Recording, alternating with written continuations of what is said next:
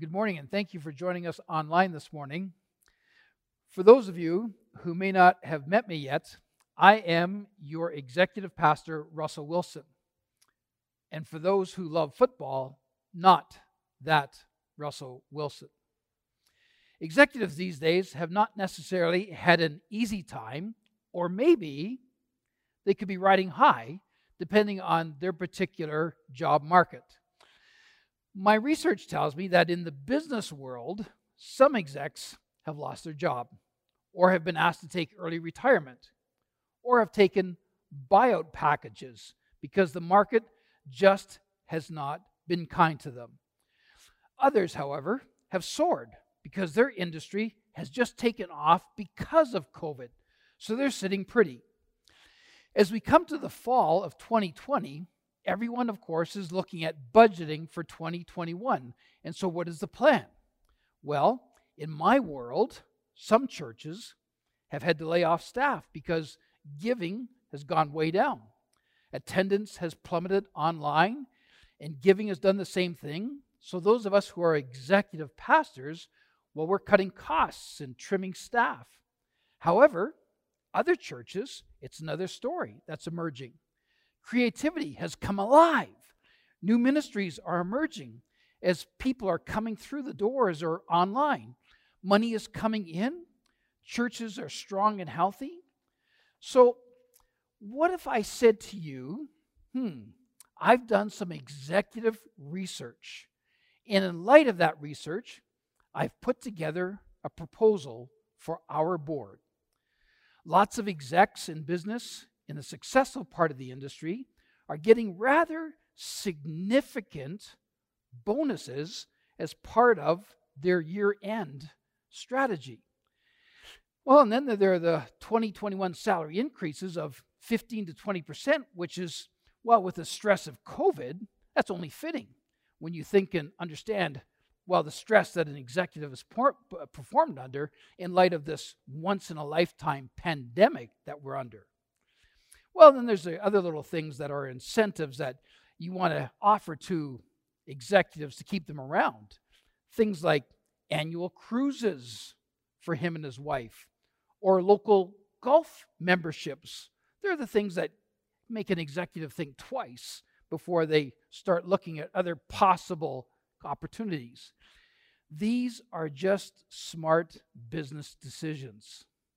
Or another one that I saw was specialized parking spot for the executive pastor. You know, in our parking lot, it's a long walk to come here if you don't get the right parking spot. And it doesn't cost very much, it just lets him know how much he's appreciated. Now, the only problem with all of this, of course, is that it actually flies in the face of a certain word that's used a lot in the Bible. And the word that I'm referring to is the word servant. It's used in both the Old and New Testament. The words servant, service, and serve actually occur over 1,100 times. And Jesus describes himself as a servant and says that he came to serve, not to be served, in Mark chapter 10, verse 45. Of course, the example and pattern of the world is not how we're to function at all. And the idea of asking our board to give business style incentives to senior leaders would be completely contrary to what we see here in Scripture, wouldn't it? Speaking of your Bibles, I want to ask you to join with me in turning to your Bibles in Acts chapter 6 or in your devices as we continue in our series. And we find this character named Stephen in Acts chapter 6. And the church that at this point in time is facing some challenges and and, and we're going to find out that that's not all that unusual, but we're, we're going to find an interesting challenge that they faced in, in chapter 6. And I want to read verses 1 through to 7 for us today as we take off and look at this particular portion. And, and we're going to jump and read a little bit more in Acts chapter 6 as well. But I just want to read those first seven verses as we start off this morning. It says, In those days, when the number of disciples was increasing, the Hellenistic Jews among them complained against the Hebraic Jews because their widows were being overlooked in the daily distribution of food. So the twelve gathered all the disciples together and said, It would not be right for us to neglect the ministry of the word in order to wait on tables. Brothers and sisters, choose seven men from among you who are known to be full of the Spirit and wisdom, and we will turn this responsibility over to them and will give our attention to prayer and the ministry of the word. Well, this proposal pleased the whole group, and they chose Stephen, a man full of faith and of the Holy Spirit, and also Philip, Prochorus, Nicanor, Timon, Parmenas, and Nicholas from Antioch, a convert to Judaism. And they presented these men to the apostles, who prayed and laid their hands on them. And so the word of God spread, and the number of disciples in Jerusalem increased rapidly, and a large number of priests became obedient to the faith. Wow. Now, that's pretty interesting.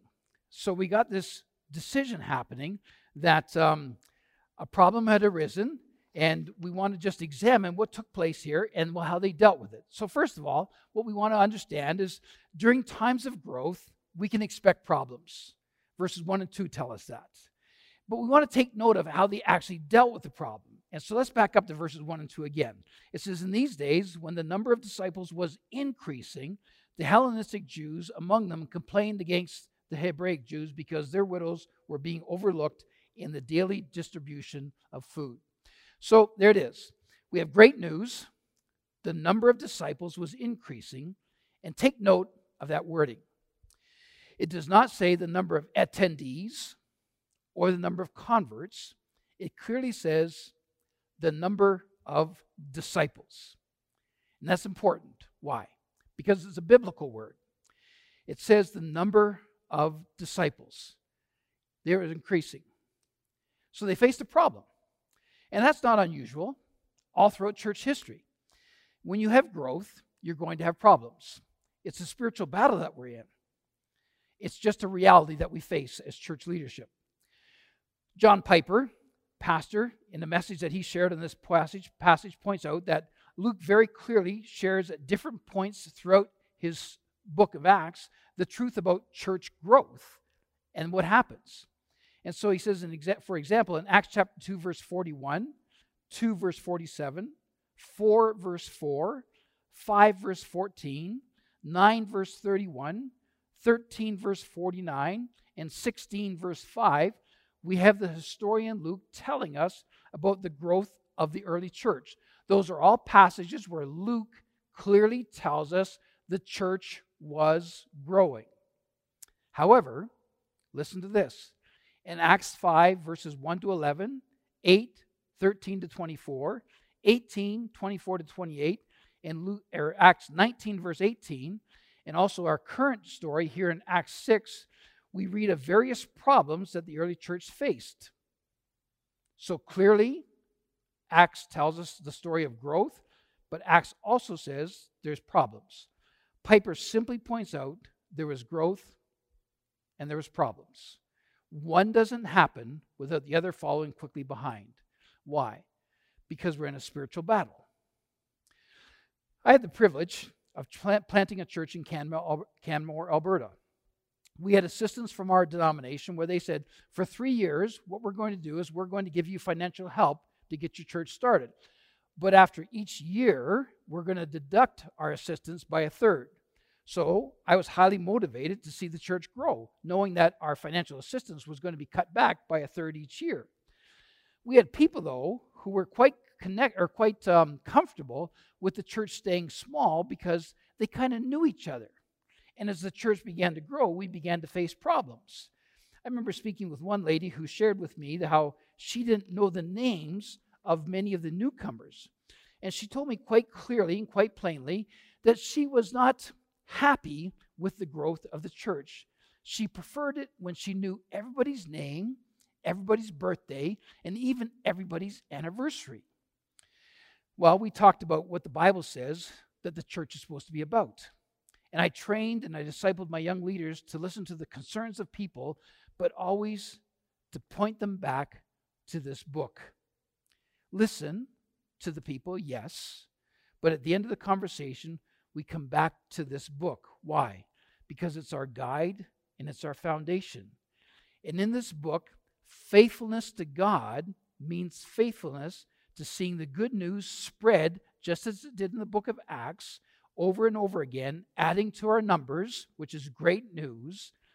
And also, it means learning new names. That's part of life.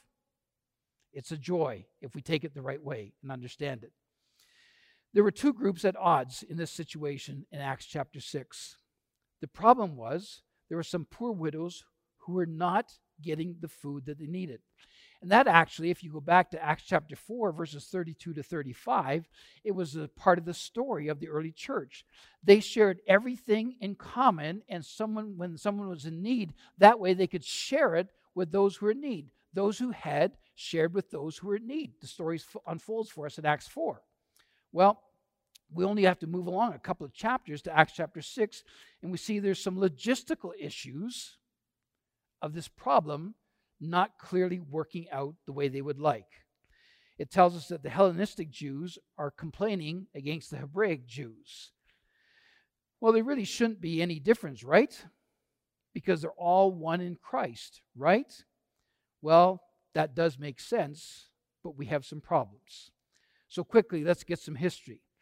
The Hellenistic Jews spoke mainly Greek and came from around the Mediterranean, while the Hebraic Jews spoke Aramaic and they came from Palestine. And so there was probably a long standing rivalry between these two groups, even though they were both Jewish and even though they both have found salvation in Christ. William Larkin, in his commentary, says this, and I quote Exasperated by language barriers, such concerns could, and in the Jerusalem church did, foster suspicion, distrust, prejudice, discrimination, and discord. So the disciples, they discern there is a cultural, social, and logistical issue here. So what did they do? Well, let's see what they didn't do. What they didn't do was impose a solution without the help of the body. How do we know that? Well, let's look again at the passage. In verse 2, it says So the twelve gathered all the disciples together, and they said, it wouldn't be right for us to neglect the, the ministry of the Word of God in order to wait on tables. So, verse 3 Brothers and sisters, choose seven men from among you who are known to be full of the Spirit and wisdom. So, they listened and they acknowledged that there was a problem. They didn't deny it. They didn't say, Well, I think all is well, and they didn't ignore it because they knew that there was a problem. So they gathered the church all together. I like what John Stott says in his commentary about verse 2. He said, There's no hint whatever that the apostles regarded social work as inferior to pastoral work. They got them all together and they said that it wasn't beneath their dignity at all, Stott says. It was entirely a question of calling. They had no liberty to be distracted from their own priority task, so they made a proposal to the church. And that proposal was verse 3 hey, you guys gather everybody together. It says in verse 3 brothers and sisters, choose seven men from among you who are known to be full of the Spirit and wisdom. That's what is instructed in verse 3. So it's also important to take notice of this.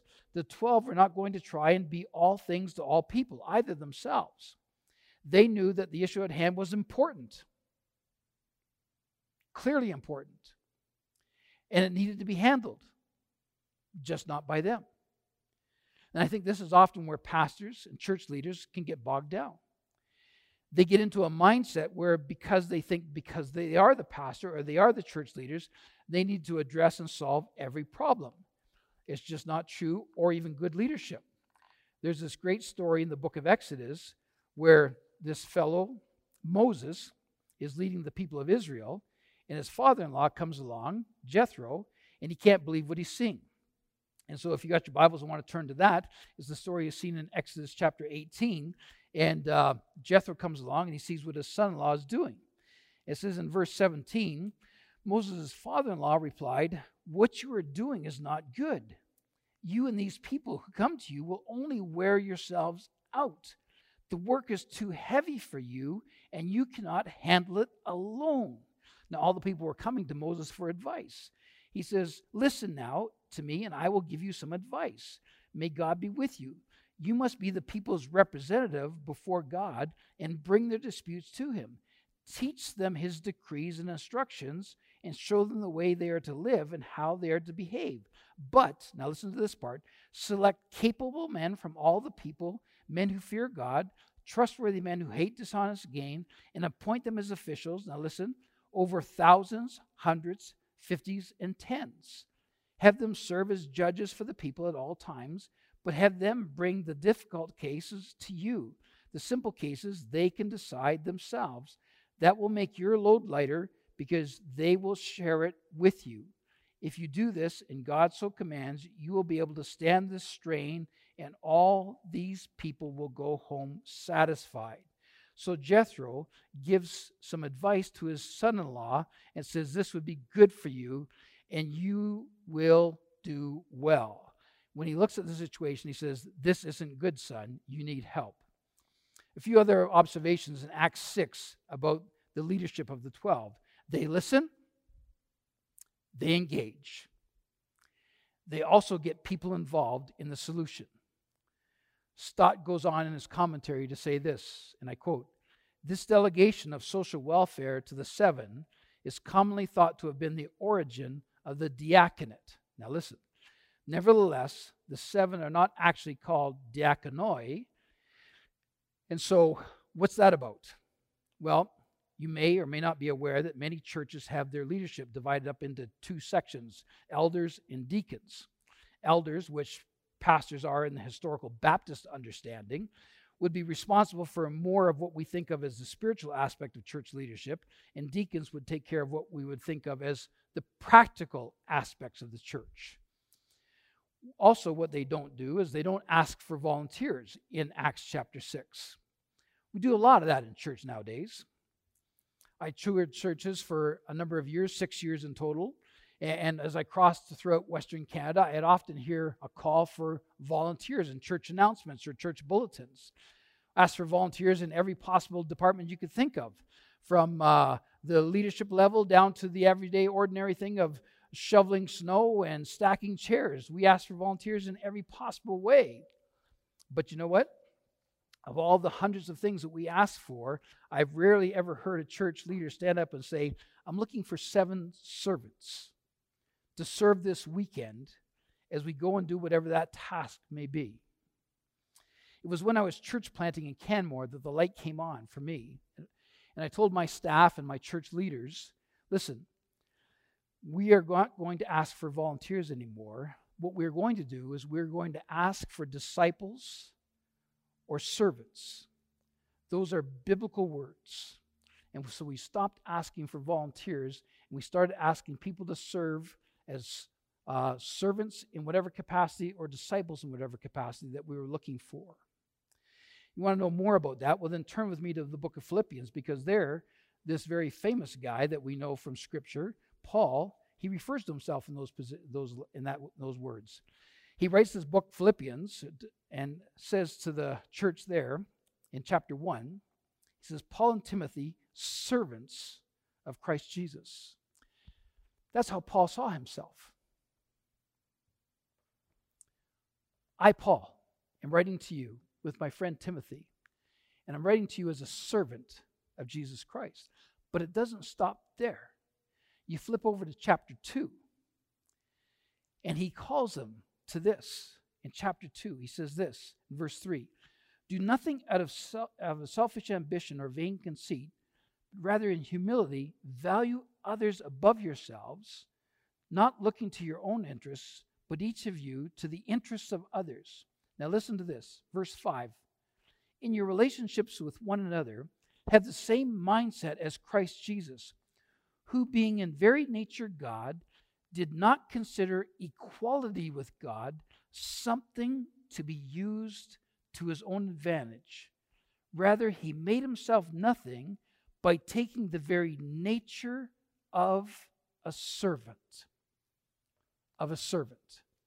Paul referring to Jesus, calling the church at Philippi to take the same attitude as Jesus took. Wow. We're supposed to have that same attitude ourselves the attitude of a servant. Now, perhaps we need to rethink and relook at that mindset. The difference being between a volunteer and the way in which it's framed in our world and in the scriptures, the idea of a servant. One has a sense of, well, I'm not being paid, so you ought to be grateful that I'm giving you this time, God. And the other is, Lord, I'm so thankful for your love that it's my joy actually to serve you and others.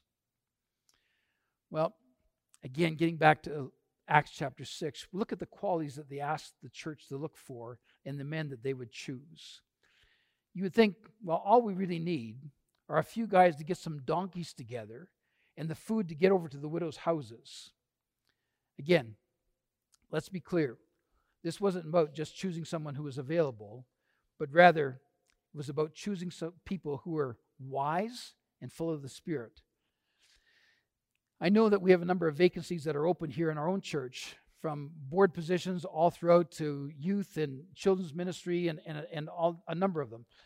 Let's just look at each other in our body, pray through the individuals that we know, and how can we encourage each other? How fitting it would be if we prayed for one another and that we would be able to put our hand upon a, a sister or a brother's shoulder and say, you know what, I, I've prayed about it and I believe you would be a fitting person to fit this particular position that is available and is open because I just think you have the gifts, talents, and abilities for that particular position. Who can you encourage this week to serve? What a great way that we could be a blessing to each other. Secondly, during times of growth, yeah, there are going to be problems, as we said first. But secondly, during times of growth, we need to stay balanced as well. We need to stay balanced. That's in verses 3 through to 7. The early church did this so well. Verses 3 through to 7 tell us that um, this proposal pleased the whole group, verse 5 the whole group. And they chose Stephen, and it goes on to name them all. And they presented these men to the apostles who prayed and laid hands on them. And so the word of God spread, and the number of disciples in Jerusalem increased rapidly, and a large number of priests became obedient to the faith. And then it says in verse 8 Now Stephen, a man full of God's grace and power, performed great wonders and signs among the people, but opposition arose. And it goes on to tell us how the Sanhedrin and others weren't pleased with these men the widows were being fed and the gospel spread. And this is a two pronged approach that we should take note of. The widows were being fed and the gospel spread. We don't lean too far one way or the other. We are to be a gospel centered church. This book and the proclamation of it, week by week and day by day, is something that we as a church leadership take very seriously. We want to be in the business of making sure that we are making disciples. And as we read through verses 8 to 10, we understand that there's opposition that happened and people got unhappy. Equally significant is our concern for the poor. I like what Lloyd Ogilvie said in his commentary about Stephen. He said, A person like Stephen, crowned with faith, grace, and power, becomes a magnet to people in need. He also becomes a moving target of opposition. Stephen was chosen by this church to serve widows. They were people in need. And Luke says that Stephen was full of God's grace and power.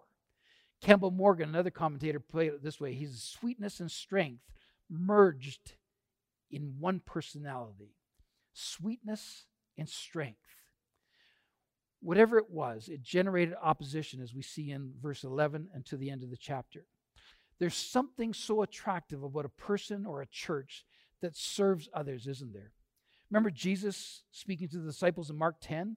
He said, Even the Son of Man did not come to be served, but rather to serve what happens when you read through the Gospels? Well, you find that people were attracted to Jesus. We want to be that kind of a church that's so well balanced. We want to be that kind of a place where people are attracted to us. We clearly want to proclaim the Word of God, but we also want to reach out with the gospel and have needs of people being met by the generosity of this church. We never know who's going to be impacted. As Stephen was being a servant, he got himself into a debate in 6 chapter 10, it tells us. And we realize it's because of that balance of wisdom that he had that they couldn't debate him and win. And Stephen's message in Acts chapter 7 is fascinating. You read through that whole message and you realize it's the longest sermon in the book of Acts.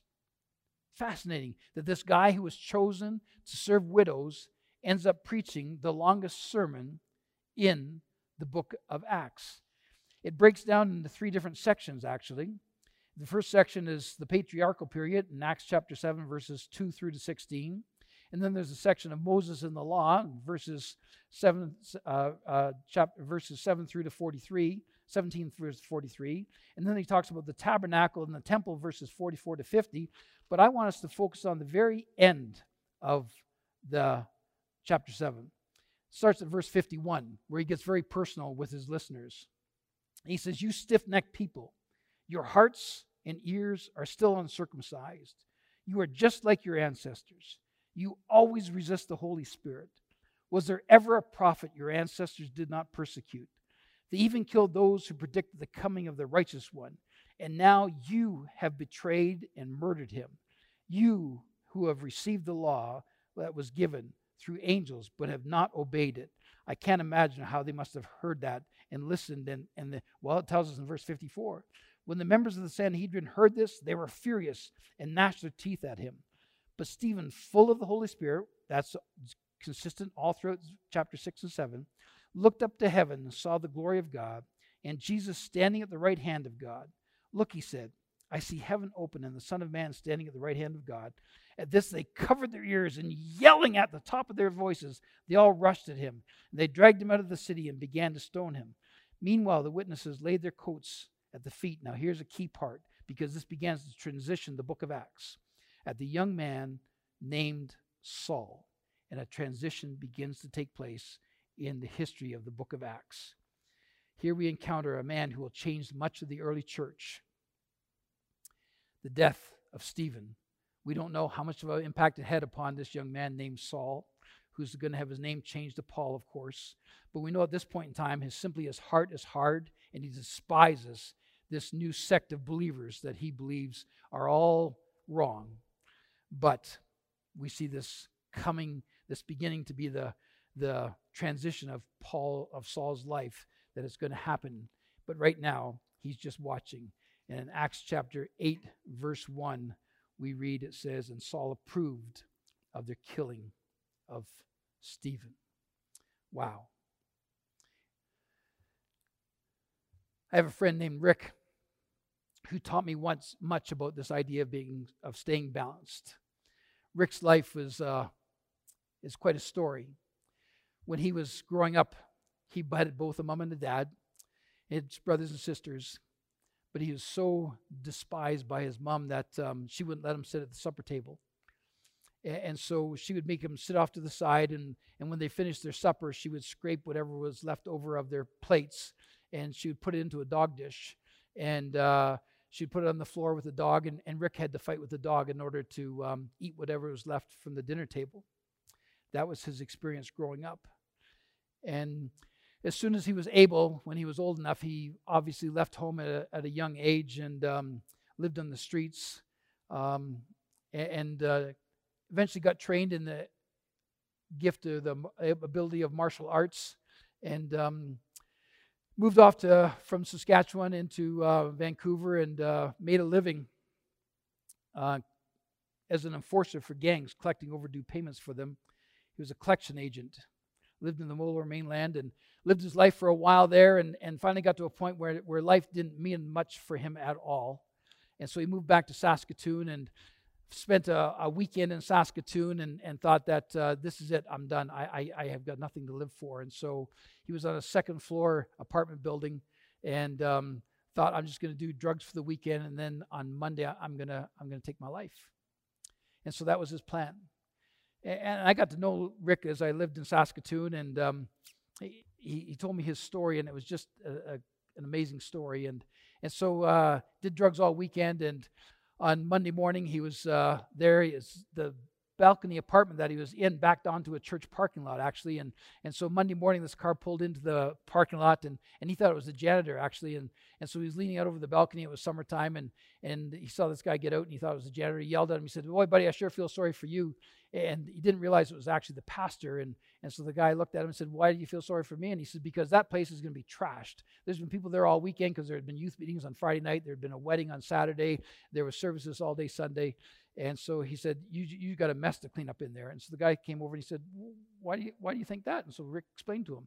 And so then the pastor just talked to him for a while and then said, um, so what's your story? And so Rick said, well, he said, this is actually my last day on earth.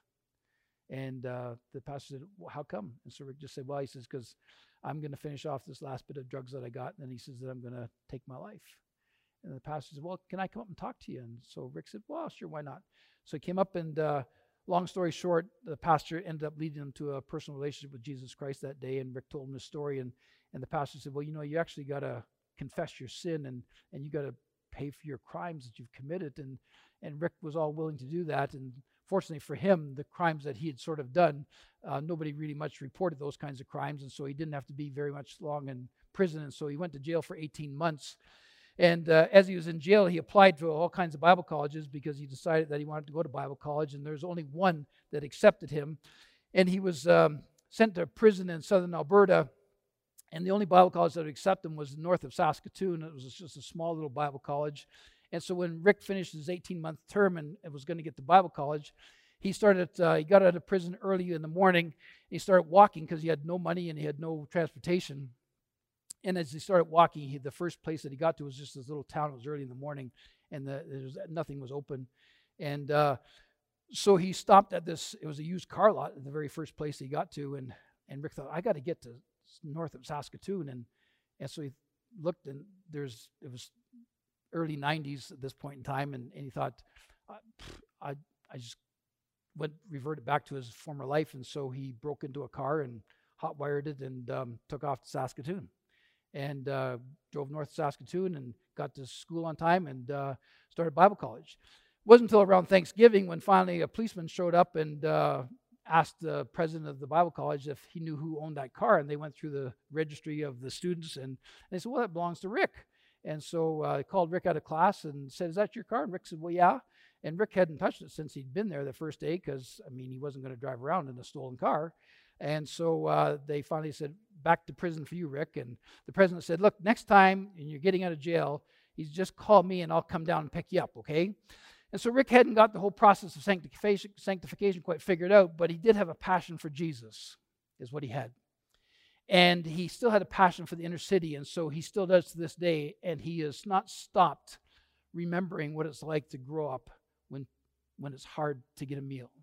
And, and understanding that you need to balance that truth out that there's people who need food every single day in the inner city of Saskatoon because he grew up not knowing what it's like, or knowing what it's like to not have love. And so he still to this day has that ministry going on.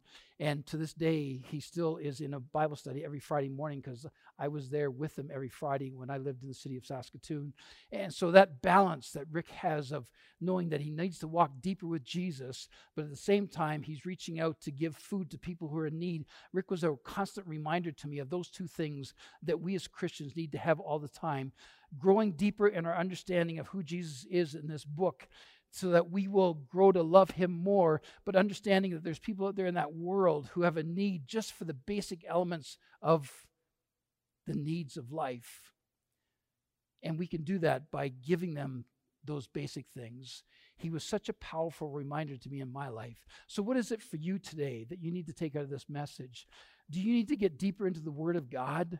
Because uh, we're through Pastor Dave, there's that online reminder day by day that you can sign up for if you go to our website and you can get a daily reminder and grow deeper in your walk with God. Do you need to get into a life group? Or is there some tangible thing that you need to understand that you've got resources that you could give to help somebody else? It's a balance. Day by day, it's a balance.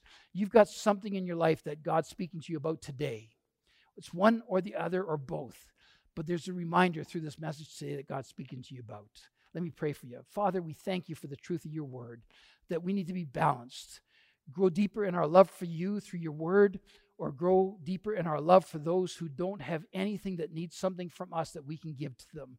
Father, help us to love you and to love others in a deeper way today because of who you are and the needs that are out there in our world. We love you, Jesus. Thank you so much for loving us.